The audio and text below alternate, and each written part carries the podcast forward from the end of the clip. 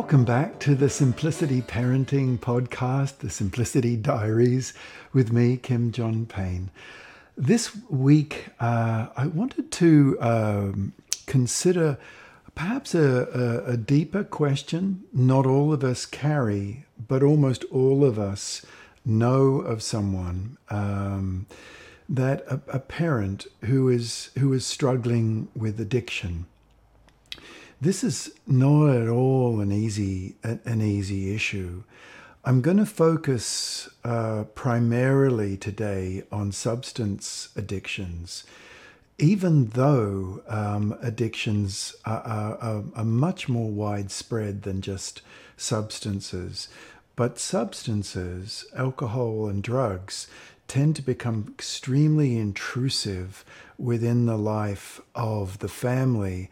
And the addicted parent um, and the parent struggling with compulsions and addictions is often just so uh, devastated by what they're doing as, as a parent. And yet the behavior is, is such a struggle to stop. And therein lies the dilemma. So this might not apply directly to you, um, but hopefully this will be information that um, you can pass on to anyone who might need it. Now, I, I wanted to give, first of all, a definition of addiction. And this definition comes from uh, a group of 12th graders I was actually working with in a school uh, um, uh, near New York City. And they asked me, they said, Kim, would you, would you please not talk about drugs again? Because I was, you know, I was asked to give a talk to the high school. A lot of my work is with um, kindergartens, elementary, and high schools. And uh, they said, you know, let's just like you know, talk about addiction. Uh, and I said, well, okay, in, in general, what do you mean? What do you think addiction is?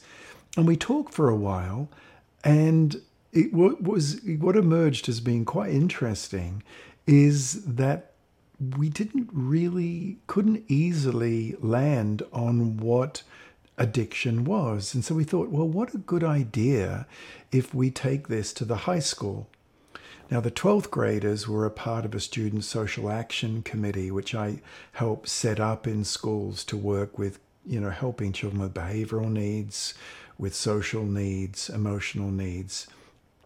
This is another hat I wear. But the, um, I'll tell you the addiction that this high school came up with. And I think it's a wonderful um, definition because the kids broke into small groups headed up by the 12th graders and then we came back and we kind of wordsmithed this. And what they came up with was this addiction is an increasing and compulsive tendency to avoid pain, silence, boredom, and inner development by displacing it with outer activity, distraction, or stimulation. What an amazing piece of work, right? For, for these high schoolers. Yes, it was a Waldorf high school, and those kids whose parents can stick with it and have their kids go through 12th grade, if there is indeed a, a 12th grade option, boy, these kids are magnificent. I'll read it again. Addiction is an increasing and compulsive tendency to avoid pain, silence, boredom and inner development by displacing it with outer activity, distraction, or stimulation. In order to understand um, addiction, I, I, think it's good to, um, which I've worked with for years, um, it's a, to understand it as a as an erosion, an erosion pattern, and a healing pattern. There is a pattern to addiction where the physical body um, starts to break down with the substance use in response to all kinds of stresses and strains and all manner of things going on in a person's life. Following that, their their life body or their what the Chinese medical doctors would call qi or vitality or etheric body starts to break down. And it's it's that's the immune system. It's the endocrine system starts to break down.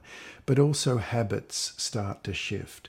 Nighttime becomes daytime daytime becomes nighttime. Staying up until all through the night until five in the morning, sleeping and, until five in the afternoon, uh, eating breakfast at dinner time, dinner time at breakfast. There's just a, the rhythm uh, starts to become uh, very um, affected, and the physical environment around someone who's who's um, struggling starts to become very cluttered, disorganized, super messy. And then, if the addiction continues and the stresses and strains continue, the next thing that breaks down is is the the relationships. And I've seen this over and over with, with with kids, with high schoolers and such that I've helped. Is that the, the uh, emotionally um, the the user becomes very um, becomes very brittle the person who is struggling, which is a better term than user, really, um, the person struggling with this and being affected by this starts to have friendships that fade, difficulty maintaining caring, loving relationships. And then finally, the fourth stage is a breakdown of the sense of self, a, a, feeling of I have no future, I have no footing in this world. And that's a very serious stage. Now, the reason I mention all this is it therefore makes makes a whole bunch of sense to start um, where where it's doable to start the healing process where where the breakdown process first began and that's with the physical environment um, and the physical body. Now the reason i mention all this is that the first thing where I, if I'm working with a parent who is struggling with addiction, is that we start to um, do something right out of the simplicity parenting palette and we really start working on decluttering. We start working on organizing, getting baskets for the toys, getting baskets for the cloths, if it's you know, getting uh, younger children um, decluttering, doing what we can to tie, just simply tidy up. And that's not easy, and it may need a, a you know the person's small go-to team if if they have one to come in and help them. But for the children, it gives a real sense of spaciousness, and but more important than that, for a child who is living in a home of someone who is struggling with addiction, it gives the feeling of organization, of things being organized. And I found that to be crucial. And the children, uh, tweens or teens, comment how much they like it, how much the tidying up, how much just the, the, the, the real mess the house has gotten into, um, how when that's tidied up, everyone feels better. Now, the next thing to do for a child, uh, for the children, if if you are indeed struggling with with with substance uh, struggles, is to not only have the physical envir- environment. It's not the it's not the physical body, but the body of the physical. If you see what I mean, it's the body of the physical environment of the home and have that become as organized as possible. And I realize that's not easy, but it really pays great dividends for kids. The next stage that you can do for kids is to have things be very, very rhythmical, as rhythmical as possible. And again, this is right out of the palette of the simplicity parenting work, so that as much as possible, breakfast times are at breakfast time or at that time, snack is at that time, lunch is at this time, and so on through the day. Um, and so, uh, you know, dinner and then bedtime is at this time. And so to have those anchor points for the children, because if the if uh, a child is living in a home with someone who is struggling with addiction, those anchor points become very, very important that they can rely on those things happening. And if, if it's at all possible that that can be done, or even if there's one or two people are willing to help, have that be done, um, then the children, uh, their nervous systems stay significantly more regulated because there's things they can rely on and then they happen. So if you are a person struggling with addiction, um, and here I'm not talking about screen addiction and device addiction, which is huge question. It's another whole piece of addiction. But with substances, if you are struggling with this, do your level best to have those anchor points for your children as they go through the day. And if it, if this is at all possible, have the little things they do be the same. Use the little, the, if they're younger children, have their Winnie the Pooh bowl. That's where they have their breakfast. Out of that in the morning, that's their cup. This is where they sit. This is their special little spoon and if they're older children, you know, the same same sort of thing in a in a different way. This is all the little stepping stones. This is what we do. We do it in this order. Again, a child living in a home where there is addiction, their their sympathetic nervous system the intake, the stimulation based nervous system, is often on high alert because because things are a bit out of whack and a bit unpredictable.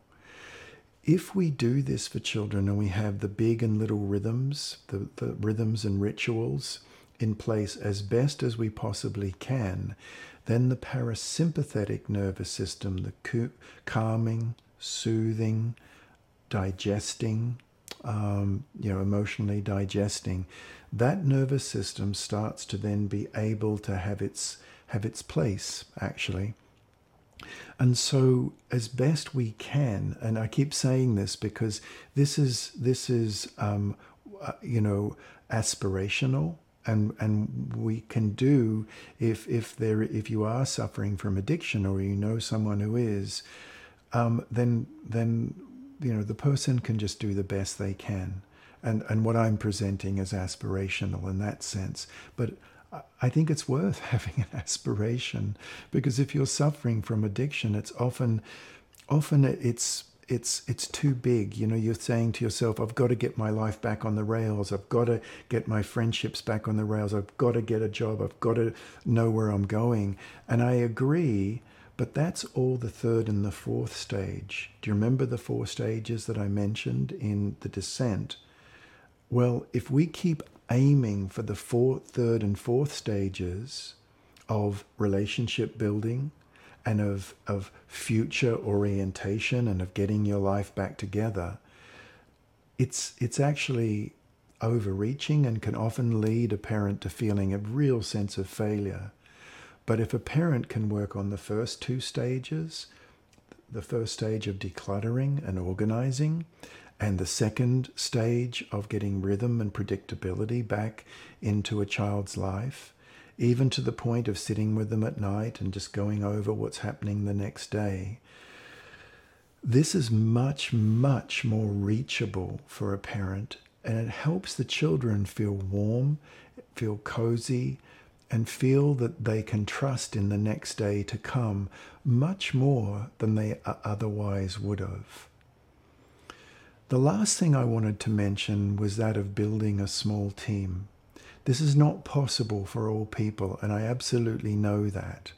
But for many, many uh, uh, parents that I've helped with o- over the years suffering from addiction, building a small team of friends, of family, of very dear people becomes more possible if that small team know what it is their job uh, entails, what, what, what kind of support that they're being asked for.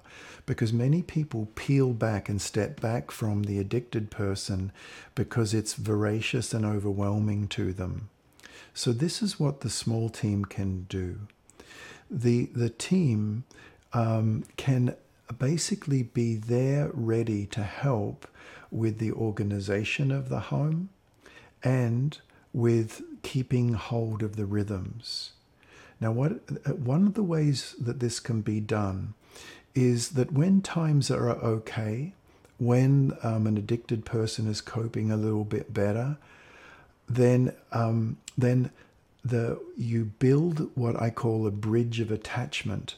In other words, if you have a, a dear sister or a brother, extended family, a, a close and very dear friend, they can come in and they can help the children with their bedtime, for example, and they get to know the rhythm. They get to know the drill. They get to know the rhythm at, on Saturday morning or Sunday morning, pancake morning. You know, they get to know all the little things that sustain a child through the topsy turvy and the disorientation of living uh, in a home that, that is suffering from addiction, because it is a whole home that suffers. And then when times aren't good, um, a, a mum or a dad or a guardian who um, can call on their small team to step in and then they know the rhythms. So for a little child, they're thinking, let's say it's a little child, they think, well, when mummy when mummy is sick, and that's often the way. And unfortunately, we view addiction in that way these days as an illness. Um, when mummy is sick, Aunt Jennifer still knows what to do. She still knows my favorite things. But for an older child, it's the same. You know, when mum's not doing well, when mum's, you know, sick, when dad is sick, um, yeah, Jennifer comes over and helps out and she keeps things going. She knows what to do. And this is a way in which to um, be proactive with this whole situation. So I hope this has been helpful. It's leaning uh, somewhat into the into the, the the wisdom of the simplicity parenting approach, but it's applying it in a situation that often can benefit from these two organizational pieces and then the the um, the habit life, the rhythm, the predictability, and it makes it feel doable. And at the end of the day, literally at the end of the day, if a mum or a dad or a guardian lays their head down and says, you know what, I did get dinner on the table tonight, and we did have that story, and I just feel really good for for for, for doing that. Not I feel really bad for what I'm doing to my family. Okay. I sure hope that's helpful. Bye bye for now.